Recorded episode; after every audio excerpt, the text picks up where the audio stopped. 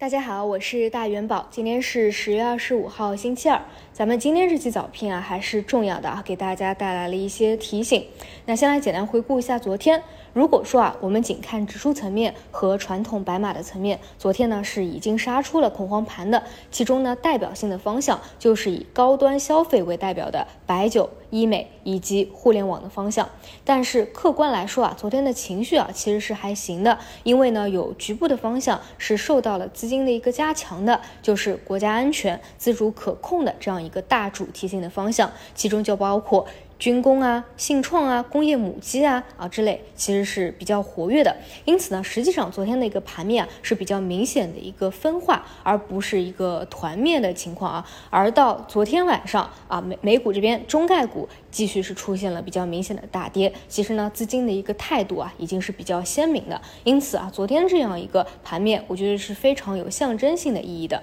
那在前期呢，我们一直在提醒啊一定的风险，以及在前期日级别。反抽的时候，也是提醒大家啊，要多三思而后行，因为我们从一开始始终如一的判断就是这一波要去构筑一个双底的结构，而目前呢，双体的结构啊已经接近快要探明了，因此呢，大家如果想要把握后续的一个反弹波段的机会的话，是要去好好把握住三千点以下的这样一个时间窗口。那么我们是没有办法去细节到去知道。这个时间窗口会有多久啊？是三天、五天、七天还是十天？因此啊，这样的时间窗口啊，自己一定要做好规划，并且呢，需要一定的灵活调整。那这里呢，有两点啊，必须要注意。首先就是一定要分批，而不是一次性就把子弹打完。毕竟呢，底部它是一个区间啊，没有人能够真正的抄到那个最底部的一个点。因此呢，如果分批，你至少还有一个纠偏啊，去平滑掉成本的一个机会。同时呢，最好是逢低而不是逢涨。当然啊，我也知道在大跌当中呢。大家一定是会有很多的忧虑和担心，这也是为什么在过去的很长一段时间里面，我们都是在节目里面提醒大家风险以及谨慎的原因。那对于大家担心的事情啊，我也是想了很久啊，包括很多时候都是比较失眠的。但是呢，大家也要知道啊，其实，在过去的历史当中啊，经常会遇到。国内外的很多的问题，大家也是有很多的忧虑。但是你从一个中长期角度来看，我们的中枢啊都是不断在抬高的，而且一个一个坎都是能够过去的。因此呢，首先你要有一个长期主义的信念，而且呢也要知道啊，其实更多偏向于的是一个结构化做多的一个行情。因此呢，最关键的是要选对方向啊，只要方向是对的，那出一个性价比的位置啊，去积极的把握就好。那么这里呢？我们昨天晚上也讲了关于投资逻辑的一些线索。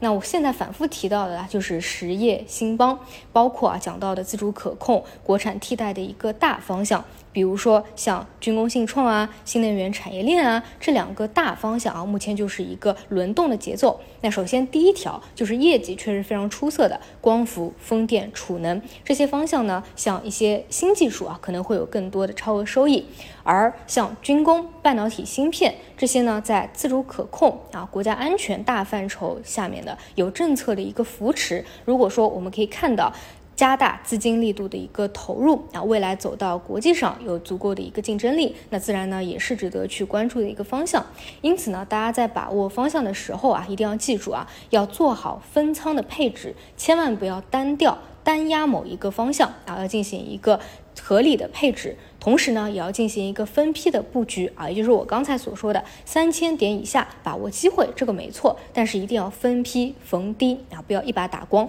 这些呢都是比较基础的一些投资原则的知识了，大家一定要能够知行合一。同时呢，最关键的就是一定要清晰理智的啊去认识到当下呢其实是不存在有大行情的一个基础和条件的，因此呢更多是结构化的啊，更多偏向于双底结构打探明以后技术性调整到位的后续去关注期待一个机会，而不是寻求一个大行情啊。那么今天最后呢还想跟大家聊一个观点，就是很多人也会去啊聊啊。说像军工、信创啊，昨天表现比较强势的，包括这一个阶段啊，其实啊表现都比较强势的这些自主可控的方向，会不会成为我们的一个大主线或者一个主角？那其实这个呢，就要从过去的几年的行情说起。像过去呢，我们见到过白酒的一波牛市啊，也见到过新能源的结构性的牛市。那大家想啊，这两者的一个区别到底是什么？然后就在于有没有高频数据可以给你做一个跟踪。因为像军工信创啊，一直以来被比较诟病的就是信息不够透明，因此呢，你不可能高频的去跟踪它，而是出了一个季报，哎，看看能不能够证实或者说证伪。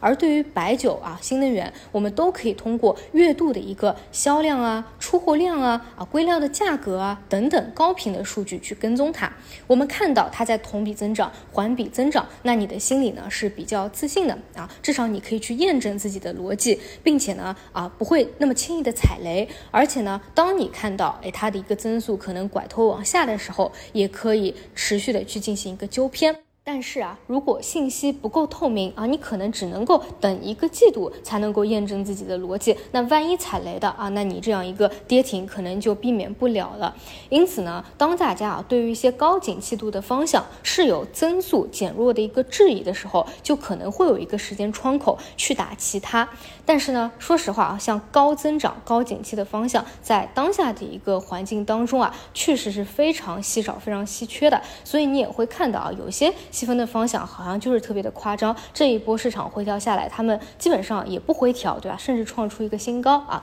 比较有代表性的就是个别的储能的个股和方向啊，所以其实确实这些方向啊，真正坚挺的方向也没有给到特别好的一个机会。但是啊，我们不得不从一个客观的数据角度来说，像海风啊、光伏、储能这样一个具备复合增速比较高的啊，在这样的一个环境当中，它依旧是非常有具有稀缺性的。尤其是如果有一些新技术迭代和创新性的方向，它确实截止到现在都是不断受到资金的一个青睐，资金呢是不会轻易放弃这样一个业绩优质、高增长、高景气的一个方向的。而除非说啊，这些方向未来真正的就结束掉了啊，新能源的一个。时代结束了，那么可能会有新的一个大主线去来接替它，否则呢，像其他的啊，相对来说没有那么高频数据去验证的啊方向，那相对来说啊可能还是会排名相对次一点，或者说当成一个配置轮动的角度来去对待它。至于说会不会成为啊最强势的、最有弹性的一个主线，这个呢，确实是值得啊打一个